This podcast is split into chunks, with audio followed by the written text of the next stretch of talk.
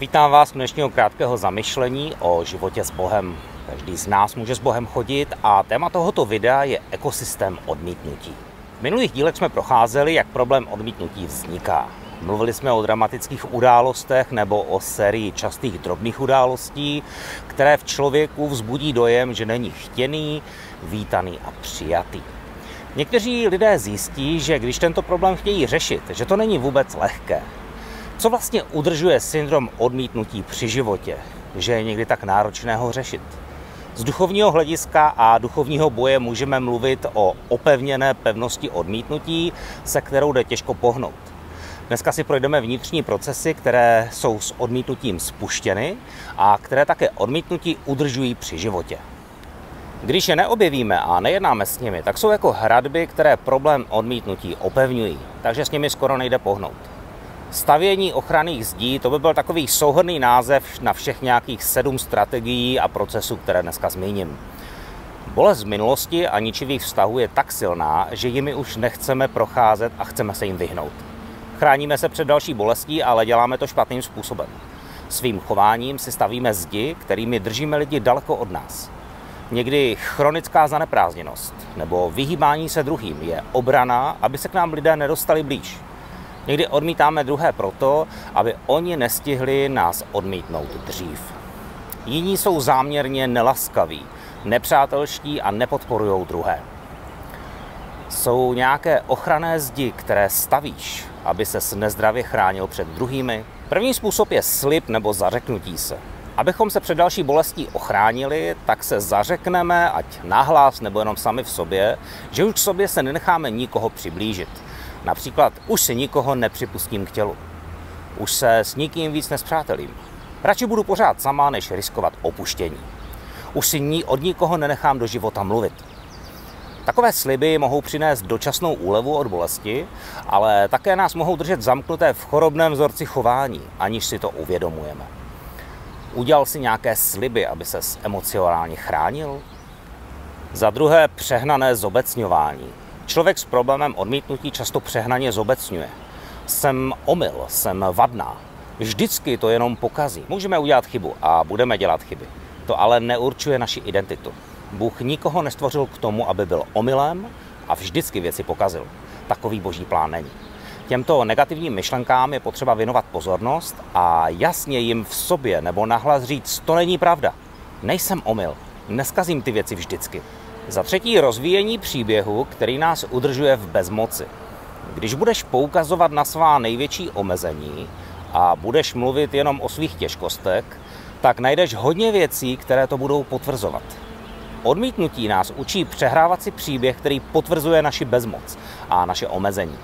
My rozvíjíme příběh, který omlouvá naše omezení a to, jací jsme.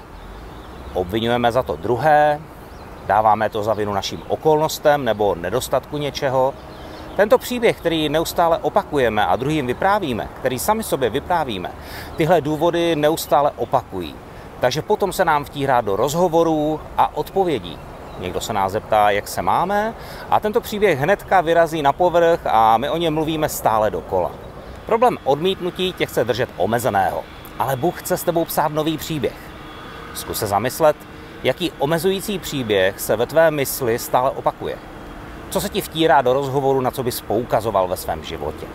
Za čtvrté je to velmi podobné s předchozím hledání důkazů a potvrzení. Problém odmítnutí hledá důkazy, že má pravdu. Když jsi v místnosti, kde je 10 lidí a 9 se k tobě chová hezky, tak nejvíc věnuješ pozornost tomu jednomu, který ne. A nebo jiný příklad, pět lidí tě pochválí, čtyři se nevyjádří a jeden má o tobě pochybnosti. Při syndromu odmítnutí se zaměříš jen na toho jednoho a negativně tě to zasáhne. Na co se zaměříš a co hledáš, to najdeš. Pokud se zaměříš na omezený život, nakonec najdeš všechny důvody a důkazy, které potřebuješ. A tak přemýšlej. Očekáváš předem od druhých lidí negativní chování a odmítnutí? Za páté pronásledování odmítnutím. Někteří lidé přitahují problémy, kterými si v minulosti sami prošli. Například děti alkoholiků hledají za své životní partnery právě alkoholiky. Tyto vzorce se v jejich životě opakují.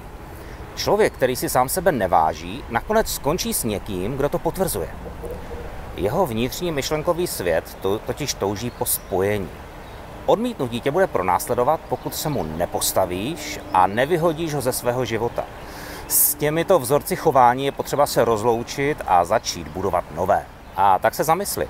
Existují nějaké nezdravé okolnosti a události, které se ve tvém životě stále znovu opakují?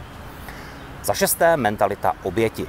Pokud sami sebe vidíme jen jako oběti, které jsou bezmocné, tak se v životě nepohneme dopředu. Pokud se chceme změnit, potřebujeme si hlídat naše přesvědčení. Lidé s mentalitou oběti se často ptají, proč se to děje mně? Co jsem udělala špatného? Proč to muselo skončit takhle? Tyto otázky přinesou jenom odsouzení a bezmocné odpovědi. S Bohem nejsme jenom oběti. S Ježíšem máme moc vítězit. S Duchem Svatým máme moc měnit náš život. S Bohem proto můžeme říct, u mě to končí. Přemýšlej, uvažuj, dej si otázku, nepřemýšlíš v něčem víc jako oběť, než jako vítěz? Přeju vám, abyste na tyto otázky dokázali upřímně odpovědět. Bůh je na naší straně. Bůh není proti nám, On je tady pro nás. Aby nás zachránil a uzdravil a přijal, proto Ježíš přišel. Ježíš je vítěz a chce vítězit s tebou. Touží s tebou měnit tvůj život a žít s tebou nový příběh. Tak nenaslouchej jenom příběhu minulosti, ale vstupuj s Ježíšem do věčné budoucnosti. To ti přeju a v tom tě žehnám. Amen. Tak dneska je to všechno. Doufám, že vás vyučování inspirovalo ke změně myšlení, což je vlastně řecký význam slova obrácení. Pokud vás to video pozbudilo, tak ho prosím sdílejte, začněte nás odebírat, komentujte, dejte like, ať se tím dostane k co nejvíce lidem. Všechny díly potom najdete v archivu na YouTube kanále, Facebooku a Spotify Církev pro region. Mějte se dobře.